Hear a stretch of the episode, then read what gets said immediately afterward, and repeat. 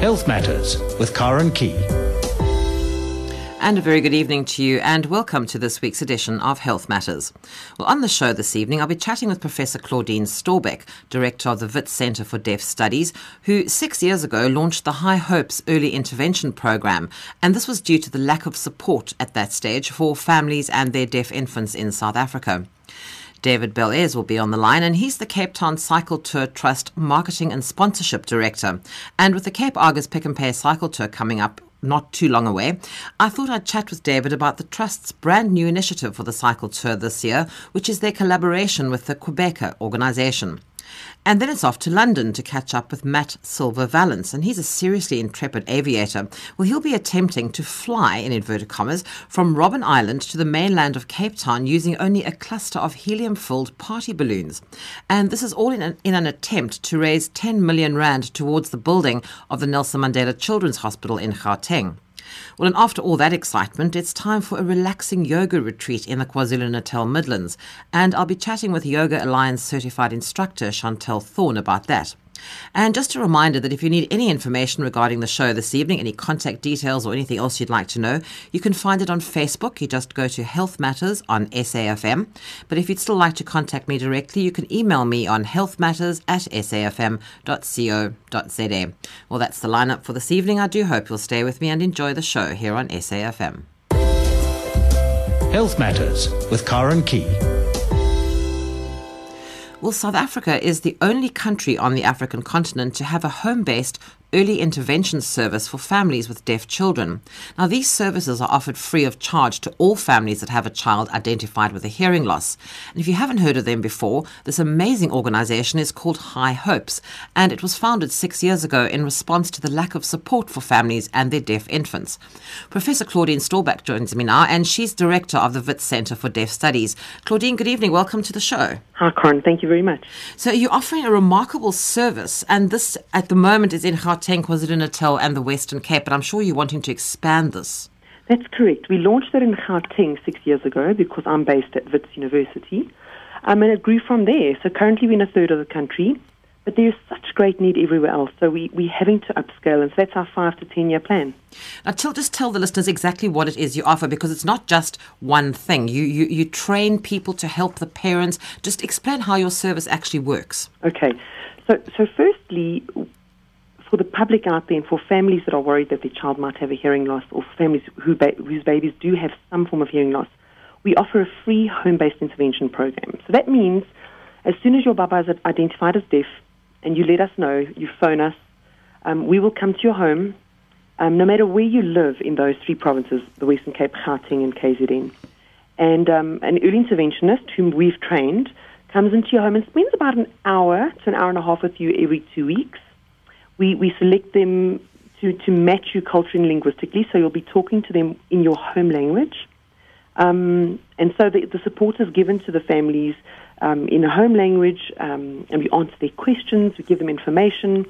But in addition to that, we've actually trained these early interventionists from scratch because it's a brand new field. And so we've trained about 150 people in those three provinces to do the support. And those are called parent advisors. That's right. Yes. But you, you also have deaf mentors, which I think is quite a remarkable program. Yes. Um, usually, when, when a family has a child with a hearing loss, they never really meet other deaf people. So the family never gets to meet successful, happy deaf people, whether they sign or speak, to see the career path, the life path that their little children are going to take. So we have a parallel program with our parent advisors called Deaf Mentors and they go into the home at a different time for about an hour every second week, and they either teach the family how to do sign language and talk to them about deaf culture, or if the family says they want to learn to speak, we will then connect them with a speaking deaf person, um, an oral deaf person, so that they can see what the choices are and how these people then live their life. Now, I, I've done an interview on, on hearing loss in infants last year, and one of the things that came up was the fact that in overseas, in a lot of countries, they actually test the babies when they're born. Here, it's not done as a routine, matter of routine here. Um, what should parents be looking out for? Because I'm, I'm assuming that the earlier you get to that baby, the better for the baby in the long run. Yes, the earlier the better, and research says by six months of age, we should be worrying already. So, you know, zero to six months is essential. You know, when a mother has a gut feeling that something is wrong, she must follow her gut. even if the pediatrician or the doctor or the nurse tells her not to worry, um, even if they say to her, look, come back, when a mother has a gut feeling that there's something wrong, follow up. Meaning the cooing might be slightly different. They might respond to some sounds and not to others. Um, they, they, they just respond differently to sound. Sometimes they seem to be more visual, and um, mothers just know. So you don't have to wait until a child is learning the first word or the second word. We should be able to tell in the first few months if a child is, you know, just cooing differently, responding differently to language and communication. Now, there are different types of hearing loss in infants, and some can be helped surgically, but others can't. Can you just talk us through the different types? Sure. We work with families with children with both profound hearing losses all the way down to a mild, moderate hearing loss. And those are kiddies that, you know, can, can survive pretty easily within a mainstream school with hearing aids. Um, so that would be, you know, a very mild hearing loss is like an older person or just switching your TV really low. So you can hear pretty much most things. But we forget that even with a mild hearing loss, there's distortion in the frequency. They do battle to hear certain things and miss out on a lot of language. And then your profound hearing loss kids are the kids that almost can hear nothing. Um, and those are the kiddies that, you know, either go with sign language or cochlear implants. But parents often think that only the sign language kiddies or the profound kiddies need high hopes. And we're finding that children with only one ear, a unilateral hearing loss, even a mild, moderate hearing loss, those children have a lot of language delays if they don't get early intervention. So, what you, have said the parents, the mother, and the gut feeling, and all that sort of thing. What should we should we not be lobbying almost for something to be done in the hospitals when these babies are being born? Yeah, High Hopes has been lobbying for quite a while, and we've established another organisation called EHDR, EDI. Um, my colleague at the University of Pretoria that you spoke to last year and myself have started mm. this organisation. Um, the Department of Health is aware of it, and they, they are starting to look at this because they realise that it's a problem. Um, but you know, finances are, are, are, tight, and I think it's priorities. You know, hearing loss is invisible. Um, it's not seen as um, disabling when you don't see it. So mm. people focus more on your, your physical disabilities.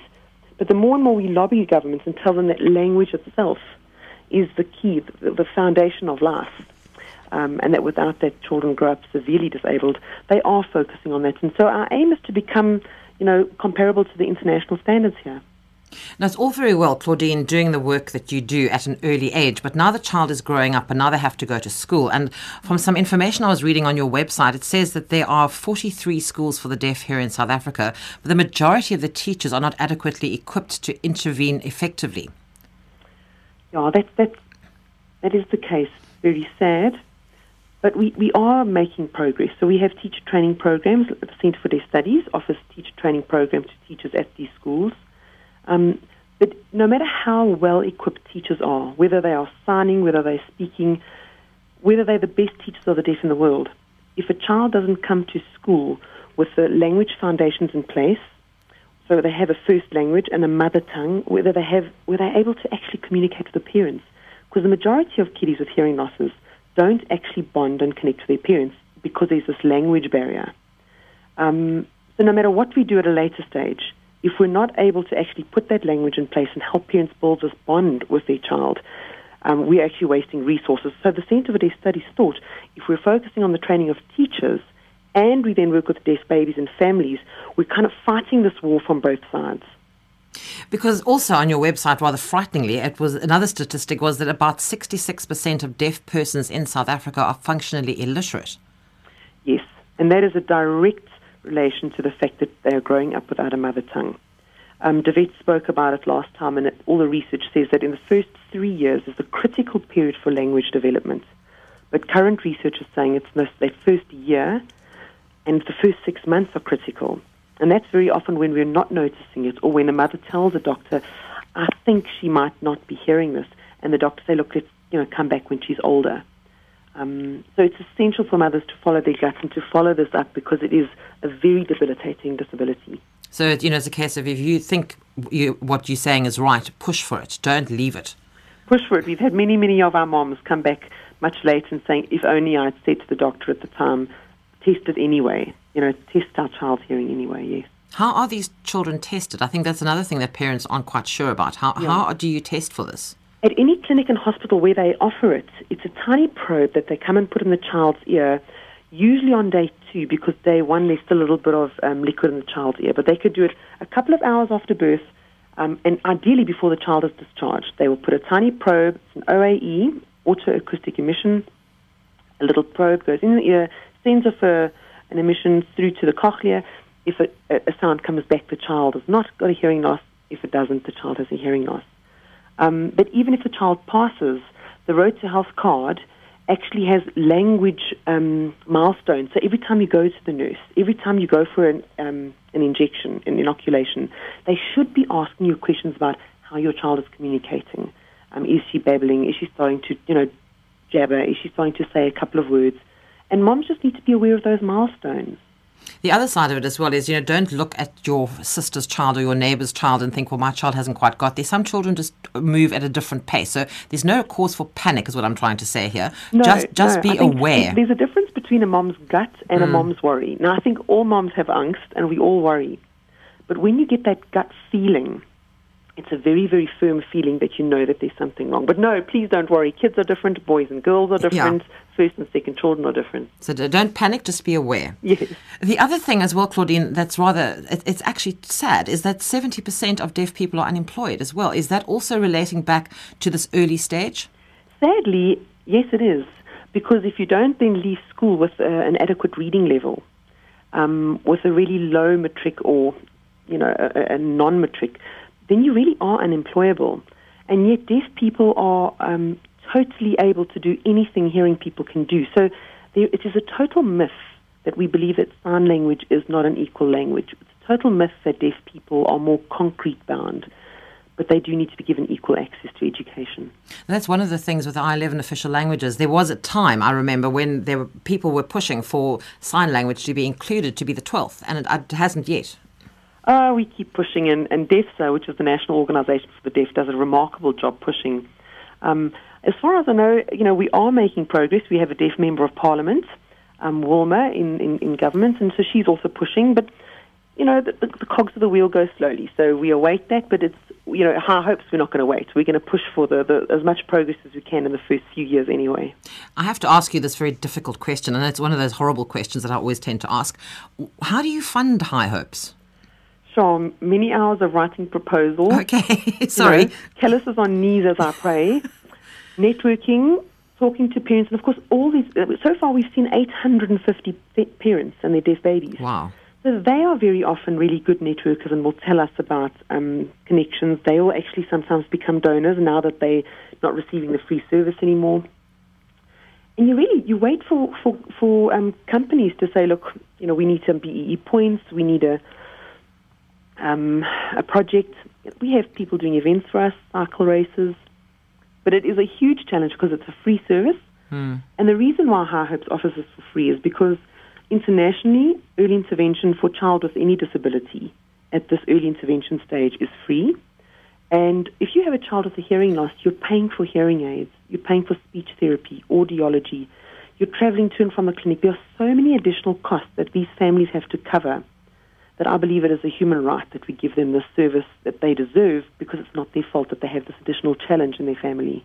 Now, this service that High Hopes offers, and that, that is across the board, so it's any race, gender, age, uh, income, whatever, you are there for everybody. Is that correct? Yeah, we, we, we're for both public and private health, black and white, like you say, rich and poor. And the reason we do that is because in South Africa, no matter how rich you are, money cannot buy you the support because there is no other support. So if you're in public health, you'll get access to your hearing aid or cochlear implant via the public system or privately via that system. But early intervention, which then takes it a step further, is not available to anyone. So we provide it free to everyone. And if people are wanting to reach you, Claudine, at your website, High Hopes, it's H-I hopes.co.za. Is that the best way to reach you and find out all the contact details? That's the best way to reach us. You've got an email and contact us on the website. We also have a, a forum where you can post questions to us and we can send you answers. So we're open to, you know, conversations and questions. And then just, you know, watch our Facebook, you know, follow us on Twitter. We keep sending information around on conferences and what we're doing. Um, we're very excited also that we, we do research. So every one of our babies over the past, you know, six and a half years, we collect the data. And so what we're currently busy doing is analyzing the five years of data. It's longitudinal data in the deaf world is scarce.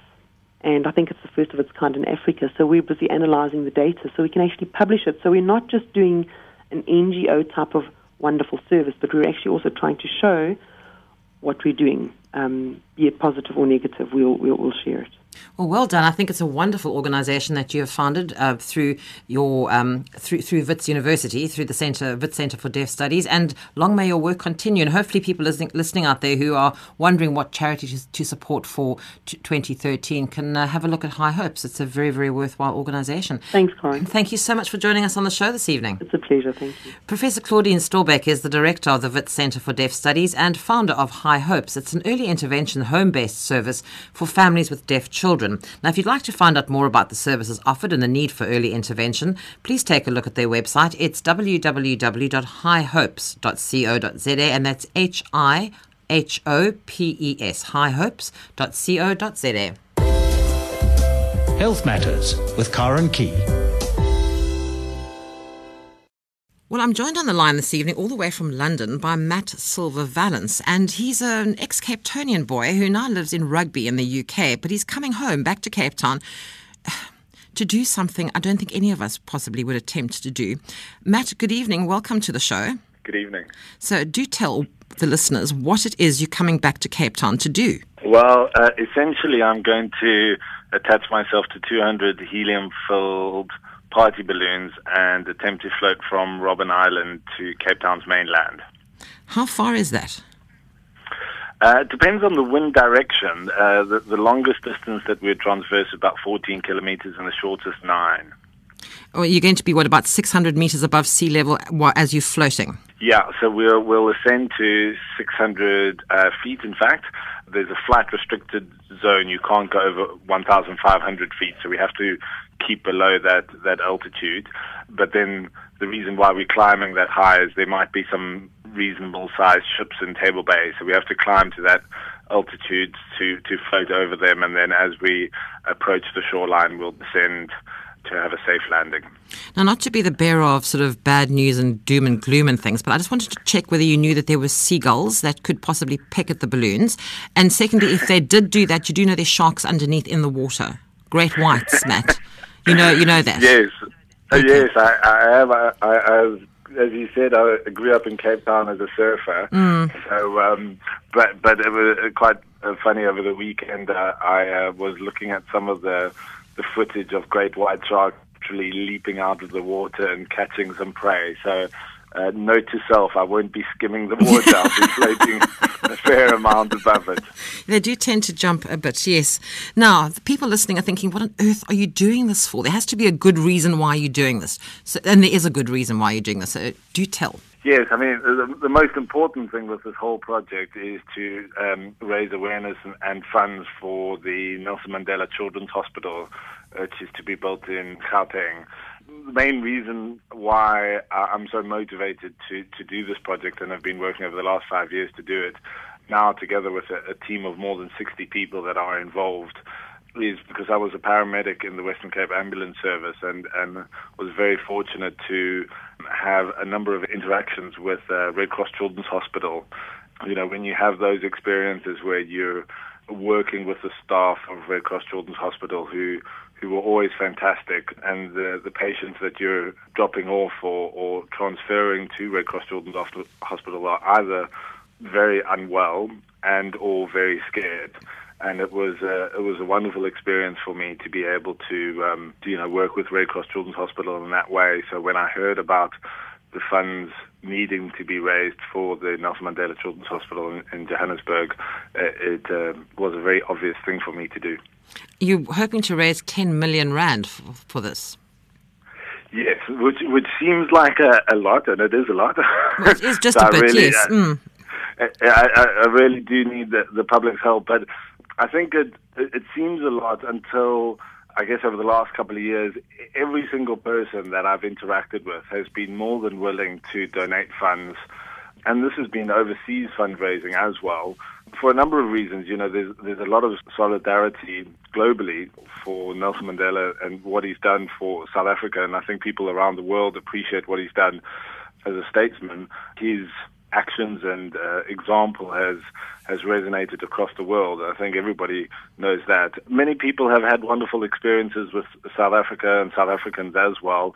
And ultimately, everybody that I've interacted with and that people I'm working with have interacted with are more than happy to donate for Nelson Mandela Children's Hospital. They just, you know, kind of life gets away with you, and there's urgent things like you must go and see the Tarantino movie, or you need to buy, buy your new pair of Nike shoes, or whatever it is. And this is just an event to kind of stop people for five minutes so that they'll go, no, actually, it's really important that I donate to the Nelson Mandela Children's Hospital or, and invest back into South Africa for, for the children in South Africa. So we're hoping that this event will just kind of stop people for five minutes, either make a donation, a text donation, or a donation online, and all of that kind of goodwill will contribute to the 10 million. You've got some amazing support, though. I mean, I mean, you've got international rugby players from around the world who are actually coming to the party on this. It was incredible. One of the absolute highlights of this project was was meeting Jean de Villiers. he really he took the mick out of me quite a bit because um, he was laughing a lot because he he confirmed. So you're doing this in 2013, and you're the 13th person that's doing it and he, you know, so he was he was laughing a lot at that. But uh, no, he, he's so gracious, and and he uh, agreed in September of last year to donate his inaugural rugby championship uh, Springbok captain's jersey, and then on the back of that, David Pocock from Australia donated his jersey, and the entire All Black squad. Uh, of 2012 signed their jersey in solidarity, and, and we're actually now in contact with the Six Nations teams, and we've had a number of them already confirm in principle that they're they're uh, very happy and willing to donate their their captain's jersey. So our goal here is in fact to collect the, the ten captain's jerseys uh, from around the world of the, of the ten major uh, rugby playing nations, which, as far as we know, will be the first time that's ever been done, and that will be raffled off to collect additional funds. You should do very well in that because I mean the world is rugby crazy. So. yep. So am I. So it's all good. you mean you, you you might be raffling, uh, uh, sort of bidding on one of them yourself, taking out a uh, ticket uh, well, or two. Hope, hopefully, hopefully it will be a bit out of my financial reach. So. Um, You've also got some nice big spon- You've got some big companies sponsoring you as well, which is which is great news. It's been a wonderful experience because not only individuals, but individuals within companies have pulled their company into the projects. Um, we we had our launch press conference with Bob Skinstad, uh, where we used a platform called Google Hangouts, which is a a live video conferencing facility uh, and we hooked up Cape Town, Johannesburg, Dubai, and, and the UK all live. And in fact, during the flight, we we're planning to do exactly the same, so people will actually be able to join us on the ride, as it were, from from Robben Island live with a couple of cameras pointing in different directions and uh, potentially seeing me very afraid. and keeping a sharp eye out for sharks, I'm sure. Exactly. I'll have one camera pointing down. but, but the funny thing is, we've got um, 10 of the Cape long distance swimmers swimming off first, again in solidarity for this event. I will be landing about a couple of hundred meters short of the coastline because landing in the water is actually safer. We've got some special devices that will make it, it safe to land, and then they'll be kind of escorting me to the shore. So I, I think I'm the sane one. They're they're swimming in the cold water with the sharks. I'm floating above it. but t- okay, you mentioned them, but tell me about your support team. There must be quite a big support team going across with you, though. Yes, uh, there's kind of two elements to it. There's the the logistics of the actual flight, which we essentially was more or less the easy part of the event in that Mike Howard, who's uh, the operations manager. He's based in Dubai, and he's got a couple of Guinness Book of Records, including the cluster ballooning altitude record. So I'm following essentially his formula, uh, his equipment, everything is being guided by Mike with all his experience, which is fantastic. Then there's the challenge of getting all the helium across to Robben Island, and Robben Island Museum have been incredible in their support. And we've also got UTI, one of the transportation companies, helping us on that element. And we're in discussions with some, I don't want to say yet, but some very exciting other ways of getting to the island. Let's put it that way. Which um, I don't want to say it before it happens, but if that happens, that'll be another very exciting element to the project. And then there's the PR side of the campaign. Uh, and again, we've had a lot of great support. Uh, City Varsity, one of the media colleges in, based in Cape Town, have, have been incredible in that they've helped with uh, putting the promo video together, filming. You know, they did aerial photography. They helped me with uh, the journalistic approach.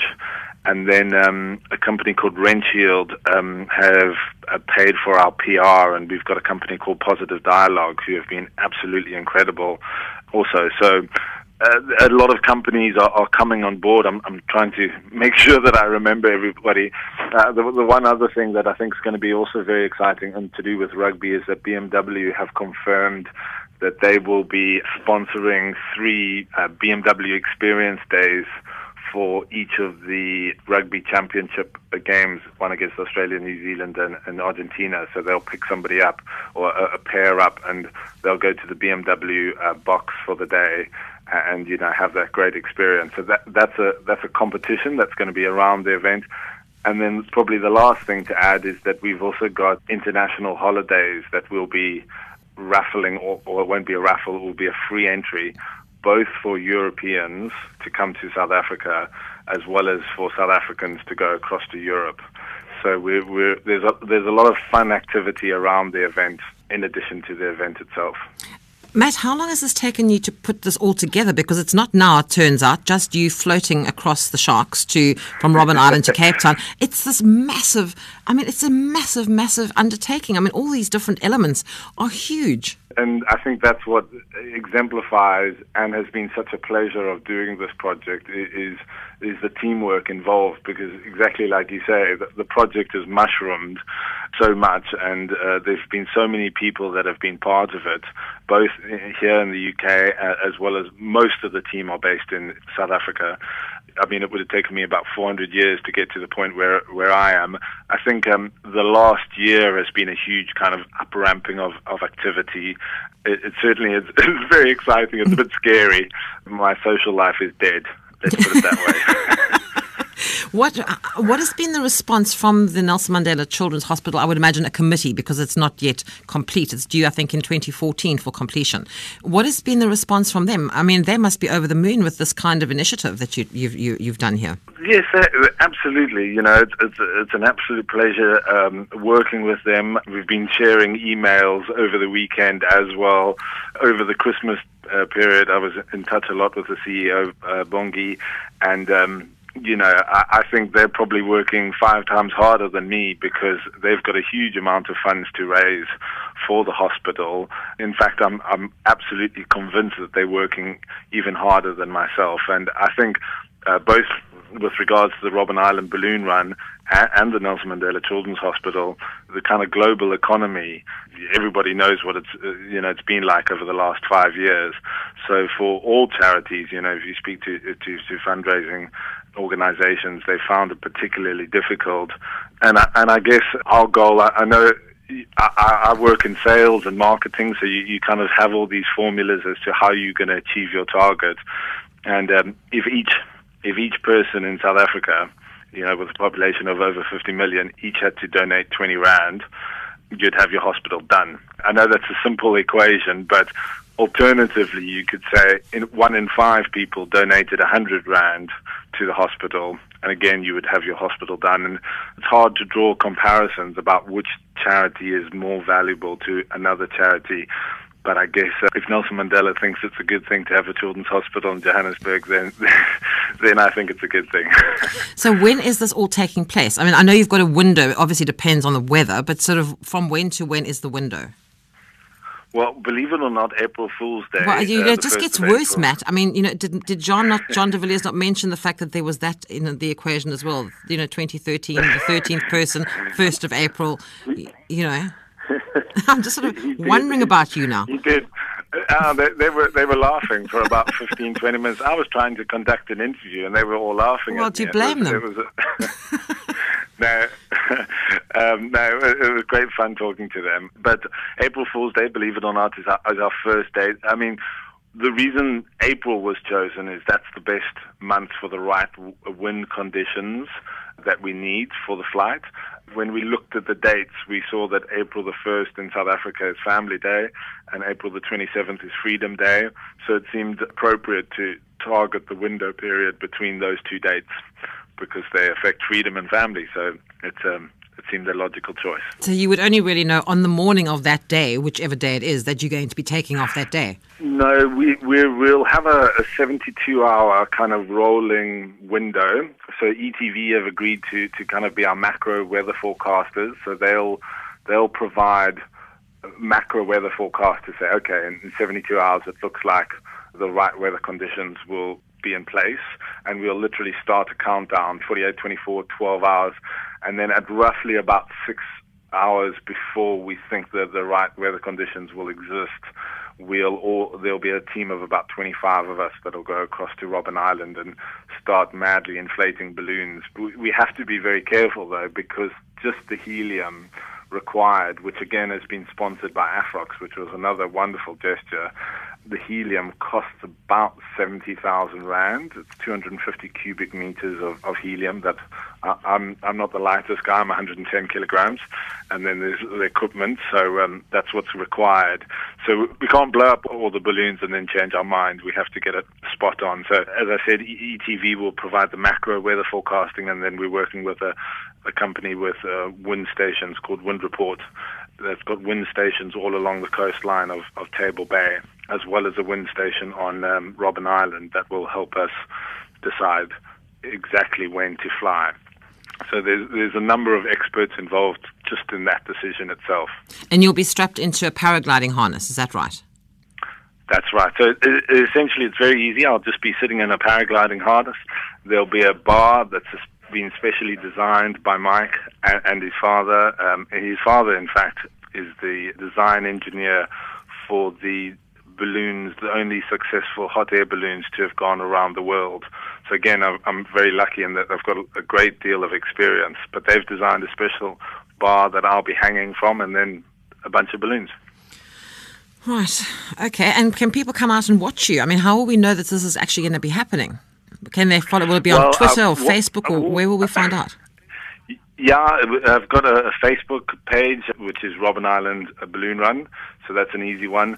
Uh, unfortunately, on the Twitter side, the last name that I could find with balloons in it is at Balloon Bloke, so I'm at Balloon Bloke. Well, it's fair enough. on, you are on, on Twitter. Sorry. you are a balloon bloke. I mean, you know, you're going to be the bloke up there with exactly. the balloons, so you know, it's pretty uh, okay. Uh, no, it's all good. I, I, was just amazed at how many of the names had already been taken. You know? Oh, right. Okay. and then also um, you can make donations. You've got a web page. It's balloonrun.com, and that's it. People can make donations at that uh, web page. That's right. So, so there's an online service on www.balloonrun.com. It's pretty easy to, to find your way, and it's like normal internet shopping with your card. Most people, I think, are familiar with it. Uh, also, Nelson Mandela Children's Hospital uh, just organized that we have got a SMS uh, code that you can make a donation. So it's um, you text the word balloon to the number 40301 and each time you make each time you text that you text 20 rand and that full 20 rand will go to directly to the Nelson Mandela Children's Hospital. So there's a lot of options where people can get involved. Exactly. And and you know the, the, the last thing is we're still looking for companies that want to be a part of it to join our team. There's lots of additional PR that, and, and prizes that we'd like to offer in association with the event. We've already had a couple of companies phone us last week and get involved, so we, we're certainly looking for more of those. And then also, we're also looking for people with kind of project management skills because there are a couple of other elements of the project that we need still need quite a bit of help with. So if there's any of your listeners that you know that want to become part of the team, uh, please ask them to get in touch with us because we certainly need their help. And how would they do that, Matt? Via the website or? Yeah, by the website. Uh, there's just a contact us section on the website. It's probably the easiest way. Or, or my email address is matt m a t t at balloonrun.com. Like I said, you know, the more help, the more help we can get from your listeners, the the bigger and more successful we can make the project. Well, Matt, I'm looking very forward to uh, following you in April, um, and I wish you much success. And I'm sure it's going to be absolutely fine and fabulous, and you're going to land on the other side of the of the water perfectly safely, and having raised uh, 10 million, if not more, for the Nelson Mandela Children's Hospital. Well I done, certainly hope so. Thank you very much for the opportunity. and well done on the initiative. I think it's absolutely amazing, and uh, I'm sure you'll enjoy your time back in Cape Town, albeit for a short while. Absolutely, I certainly will do. Thanks so much for chatting with us. Okay, keep well. Bye bye. Thank you. Bye bye now. I was chatting with Matt Silver Vallance, and he's going to be coming along to Cape Town. He's coming back home to Cape Town. And in April, the 1st to the 27th of April is the window period that they've put aside for doing what they're calling the balloon run. He's going to be floating with the help of 200 helium balloons from Robben Island to Cape Town. And this is all in an attempt to raise 10 million rand for the building of the Nelson Mandela Children's Hospital up in Gauteng. If you want more information or if you'd like to get involved, you'd like to make a donation, there's a number of things you can do. There's a website, first of all. It's www.balloonrun.com. And if you want to keep up with Matt's planning and all the Balloon Run news, you can follow him on Twitter at Balloon Bloke or on facebook.com forward slash Robben Island Balloon Run. Now, if you'd like to make a direct donation, you can do that via SMS. There is an SMS code now. You SMS the word balloon to the number 40301. That's balloon to 40301. Or you can email Matt if you'd like to get involved. There's a number of ways he was mentioning that he'd like still, they're needing people to come on board with this. You can email Matt, and his email address is matt, that's M A T T double T, M A T, at balloonrun.com. Health Matters with Karen Key. So I'm joined in the studio by Kathy Bodman. she's from a company called Professional Emergency Care. Hi, Karen. It's great to be here. So our first topic we're going to be looking at today is choking, both for adults and for children or babies. What is our first step when you spot somebody choking? What is the first thing we need to be doing? Obviously, remain calm. Well, that's the impossible part, obviously. Someone's alive and they may be dead in a minute or two if, unless you know what you're doing. So it's very simple. If somebody's choking, you want to check are they choking? Because sometimes they grab at their neck or their chest because they're having chest pain. So, really ask the patient, Are you choking? If they can talk to you, they're not choking. If they can cough, that's fantastic. If they can't cough, they can't talk, they're not breathing, they really have choked. The airway is closed. You need to get that patient to stand up, if at all possible, stand behind them, and put your arms around their middle. So, your arms are around their waist, and your fist forming a fist just above their stomach, uh, above their belly button, and your other hand on top of that fist, and then pull inwards and upwards quite violently. It's what we used to call the Heimlich maneuver. Now we just refer to it as an abdominal thrust. So you're gonna, you've got both arms around this person. I hope you can imagine this. It's quite a violent thing, and you pulling in and up towards their uh, chest, but you're going from the belly button in and up, in and up, in and up violently until the object is expelled. And really, quite often, in the first couple of thrusts, the object is shot out quite dramatically. So it's a case of pushing in just above the belly button with your hands together, making into one big fist.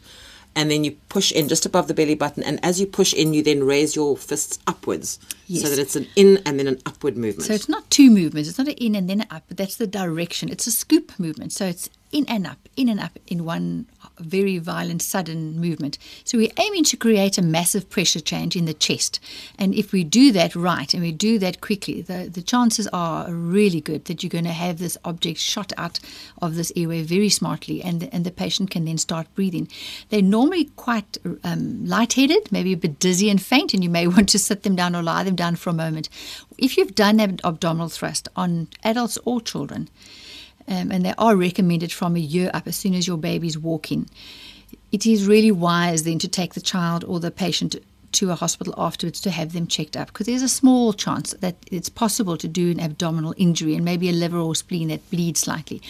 But really, in my experience in ambulances over the last 20 years, is that it gets done all the time and are almost no injuries, but it is extremely effective. And rather that than, and then somebody lose their life because you haven't acted quickly enough. If we haven't done it within a minute or two, the patient will lose consciousness. And that, of course, is the really scary thing. And, and then the clock is ticking. Then the heart will slow and they will die. If this has happened, if you've done abdominal thrusts, you've done, say, five, six, seven, eight abdominal thrusts, and the patient becomes weak, lightheaded, they lose consciousness, lower them to the ground. Make sure somebody calls an ambulance immediately. And they need to communicate with the ambulance clearly that this is a choked patient who's not breathing, um, and we're going to start CPR. And we start CPR on the patient who is unconscious and choked. You can start immediately by looking in the mouth. Can you see the object? If you can see it, remove it carefully. If you can't see it, don't go digging for the object because the chances are really good you can push it down further. Rather, look in the mouth. If you can't see it, give two breaths or attempt two breaths and then put your hands on the chest where you would normally do CPR with your hands together in the center of the chest. Push down hard, push down fast, give 30 compressions, and then go back to the airway. Can you see the object? Can you get it out? So the, the chest compression makes the same change of pressure as an abdominal thrust. So we try we're going to look can we see can we get it out try and breathe twice 30 compressions and we're going to keep going round and round like that until the object is moved or help arrives. And you continue with CPR until the help arrives, basically. That's right. So there is something you can do in this emergency. It's not just something; it's it's the best thing to do. It's life-saving. It's absolutely life saving. I can tell you lots of stories about people who've done it on at families and at ladies' dinners and at Christmas parties and on their own children, and who've saved their lives because they knew how to do an abdominal thrust quickly. Kathy, that's for adults and children over a year. What about little ones, little babies? What happens? Because I mean, babies have a habit of putting things in their mouths. Absolutely. As soon as they're mobile, they become hazardous. They can put, you know, stones, marbles, doggy do, anything will land in the mouth.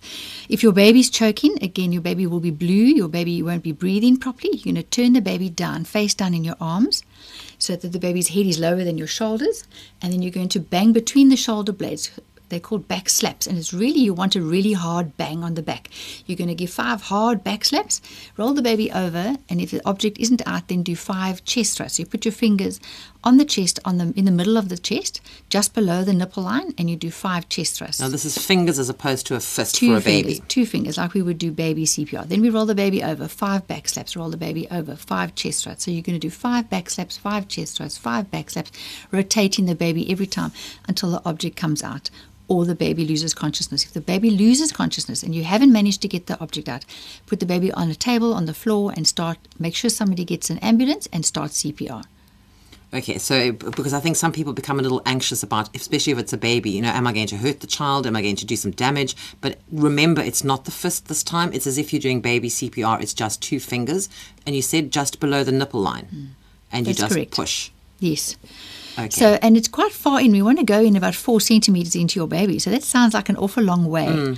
I recommend you do this on the floor on your haunches so that you can be working close to the floor. So if you do drop this child in what is a very stressful moment in your life that you will never forget, you're not going to drop them far. And when you're on your haunches on the ground, you have a surface to work on on your thigh where you can rest the baby and turn the baby over without having a risk of dropping it. I was chatting there with Kathy Bodmer. She's from a company called Professional Emergency Care. And if you'd like to find out more about the work that they do, you can either call them on 021 705 6459, 021 705 6459, or have a look at the website. It's www.pec.co.za. Health Matters with Karen Key. Well, I know it's just the start of the new year, but already some of us are beginning to wish it was time to go and leave again. Well, if you're looking for a way to recharge your batteries, why not consider heading off to the beautiful KwaZulu-Natal Midlands for a weekend yoga retreat? I just relaxed just hearing that.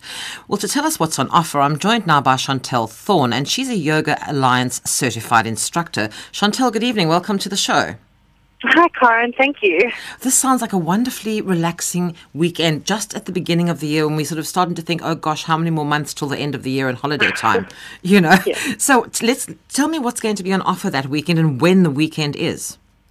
Well, the weekend starts uh, 1st of March, so everyone's hoping to arrive that Friday evening. Then it'll be the full day Saturday and Sunday till brunch time, and then people who stay in Durban, which is only two hours away from, from Sierra Ranch, will be able to still have some therapy booked if they need to, or, or if they live in Joburg and they need to get going, then that's also fine because it's about four hours drive to Joburg. Um, the idea is that everyone arrives on a Friday. We'll have a little welcome and a introduction and have some dinner. And then the next day we'll start with an early morning stretch class. We'll have a wholesome breakfast. Then we'll have a nice brisk walk to the river and be back for lunch. In the afternoon, people can either relax, uh, swim in the pool, lie in the sun, read a book, or they can book a pamper session with some of our therapists that are available that weekend. Um, there's massage, beauty treatments, kinesiology, reflexology, Reiki, energy healing, all available in that afternoon. And then we'll have an evening yoga session, uh, dinner, movie, uh, bed for a nice rest, which I think you'll probably need by then. And then Sunday, a nice restorative yoga class, brunch, and then people are free to either take some more therapies or, or head home. You're expecting people to actually leave after this weekend, Chantel? Uh, well, I'm kind of hoping they'll stay and enjoy themselves. well, but the sounds of it, no one's going to want to go home. now, the, the, Wow. the other thing where you are, the Sierra Ranch, from what I've read about it, it sounds like the most exquisite part of the Midlands. It is really beautiful. I live very close by, so I can honestly say that it is absolutely gorgeous here. It's quite close to the meander, so partners who come along who are not really interested in doing yoga will have some other things to do. Now, the other thing is you were mentioning sort of the program of what was going to be happening over the weekend. It's a, a holistic wellness weekend. So it's not just all about the walking and the, the, the massages and the yoga. It's the whole weekend is this holistic wellness thing. So the meals That's are it. nutritious. And as you said, you're taking walks down to the river so that you're getting out in the fresh air and, and enjoying that part of, of, of the whole weekend as well. So it's more than just coming to be pampered, not like you're going off to a spa, for example. Not quite no the spa. No, it's it's, it's it is an interactive thing. You know, people will be walking, doing the yoga, doing the relaxation, and yes, be supported by good nutrition, by by the place itself. I mean, there's nothing more relaxing than actually just getting out into nature, having a little time to and space to be yourself. You know, put your feet up, read a book, do something that chases away all the day to day worries, you know, all that work and busyness and day to day schedules that I think everyone is already quite tired of. Well, just reading a little bit about your background, uh, Chantel. I mean, I was reading something about when you went back to the big city, you had to pull over to the side of the road and hyperventilate into a paper bag. I mean, you live in the Midlands now. We're living with that, you know, having to drive down the freeways every day. We can't. We don't have the luxury of stopping to hyperventilate. Um, so No. maybe we should come and have this weekend. But I can understand coming from the big city, going off to this magnificent place where you are now living. And I mean, it is just the ideal place for a weekend like this because you literally just get rid of all the stress of the big city life because that is, even so close into the start of the year, we're all already stressed. Yes, yeah. The, the whole idea is to let go of some of that and revive yourself, refresh yourself, come out to the Midlands, have a beautiful place around you, do some beautiful things, eat some beautiful food, and go back feeling like a million bucks. Even though you've only spent a couple of days, you'll feel like, oh, wow, you know, a nice break, a nice refresh break. Is this the first time you've done something like this? It's the first time I've done this retreat. Yes, I'm. I'm kind of hoping that we'll do some more. Um, I've done some obviously on my own with um, my teachers, yoga teachers, and things like that. And I, I must say, I just love it. I mean, I could quite happily, for weeks on end, do nothing but walk around in the veld and have someone make my meals for me and do yoga. sounds. It sounds like heaven to me. Right, so to most it of sounds us. like heaven to a few other people as well. Now, quite a lot of it is focused on the yoga and that kind of, of, of exercise as well. But now, how, how sort of efficient or proficient should we be if we're coming along? I mean, do we need to have at least the basic understanding of yoga or can we come along as complete newbies? No, you can come along as complete newbies. The wonderful thing about yoga is that each exercise, each asana, each posture can be cranked up for those who really want to take it a little further or toned down for someone who's just starting. And I would assume, you know, working with a, a group of people, I would explain everything, you know, bit by bit as we go along, just for people also who've never done it before. So it would be fine, even if you've never done it before, to come along and experience it and see if you like it. And the Sierra Ranch, what exactly do they do when they're not hosting these fabulous weekend getaway yoga retreats? They are a family um, hotel. Um, they've been going for quite a long time. They do conferences as well. Um, very popular during the holidays for kids and families, and you know, there's the pool and the walks and quad biking and all sorts of other fun things that people can do. So, yeah, this is a new new venture for them into this this idea as well, into a yoga retreat, into a, a wellness um, aspect. How many people can you take on the retreat, Chantel? Do you have a limit? Uh, um, I think there are 150 spaces uh, at the hotel itself. I'm not sure how many bookings we already have. Um, I haven't actually spoken to them recently. I know she's been uh, busy with some other conference uh, recently, so I'm not really sure how many spaces are still left. It would be a good idea to phone Paula about it, that. It would be good, yes. I mean, people phoning up tomorrow and think, oh, actually, no, we're full. Um, but just get, if you're wanting to go, I'd suggest you give them a call. I'll give you all the contact details in a moment, but I would suggest if you want to go, you can call Paula at the Sierra Ranch, and I'll give you the number shortly, just to make sure that there is a place for you if you'd like to go and recharge your batteries. What are we looking at cost wise? For and uh, does this include everything? What is the cost? The cost is actually un- unbelievable. It's um, 1650 per person, including that. So that's all meals, all the yoga sessions, teas, snacks, the whole nine yards. The only thing that you would have to pay for over and above that are whatever treatments you would like. And do the treatments, for example, if there's 150 potential people coming along, would people need to book the treatments prior to pitching up there, or can you do it once you get there? How's that going to work? Um, a little bit of both. We we would prefer people to book their treatments before they come, um, but yes, I think that the, the, the therapists are fairly flexible, and they have said that they would be available if there's a lot of demand for for massage or whatever. They they are prepared to be there and work in around in and around everybody's other schedules so that everybody gets what they what they want. So there's all, as you mentioned, there's beauty treatments, there's kinesiology, there's reflexology, Reiki, energy healing and massage, body alignment. I mean, gosh, there's a lot. And there are all the therapists yeah. are going to be there to do that. And you are the yoga teacher. You're going to be do, dealing it. with all the yoga classes that are going to happen. I'll be doing the yoga classes, yes, and the relaxation, bit of meditation. Yeah, all that good stuff. Yeah, I, I, I'm starting listening to this. I seriously don't think anyone's going to actually leave on the Sunday. You are aware of that. well, that'll be fun. We'll just extend it. now, just one other request: you're going to have to bring this to Cape Town because we can't. It's too far for us to come up there for the weekend. So that sounds like a good plan, Karen. Well, that you, sounds like a lot of fun. You're going to have to come to Cape Town and do one of these weekends down here because we, we even though we live in Cape Town, everyone thinks we're all so chilled all the time. We also do get stressed down here, you know. Yeah, I'm sure. just, just by the way, you know, in case you were wondering.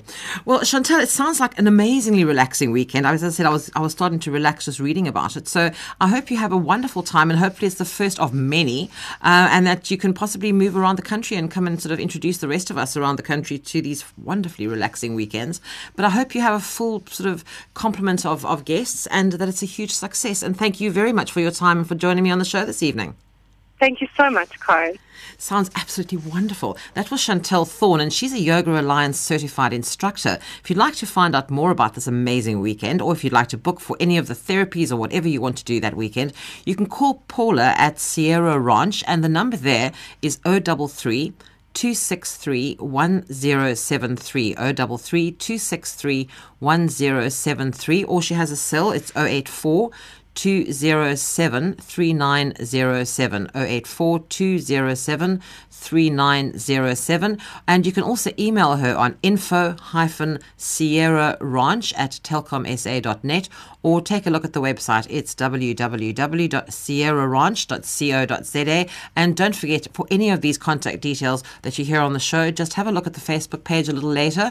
All the information will be on there, and that is Health Matters on SAFM, or email me at healthmatters at safm.co.za.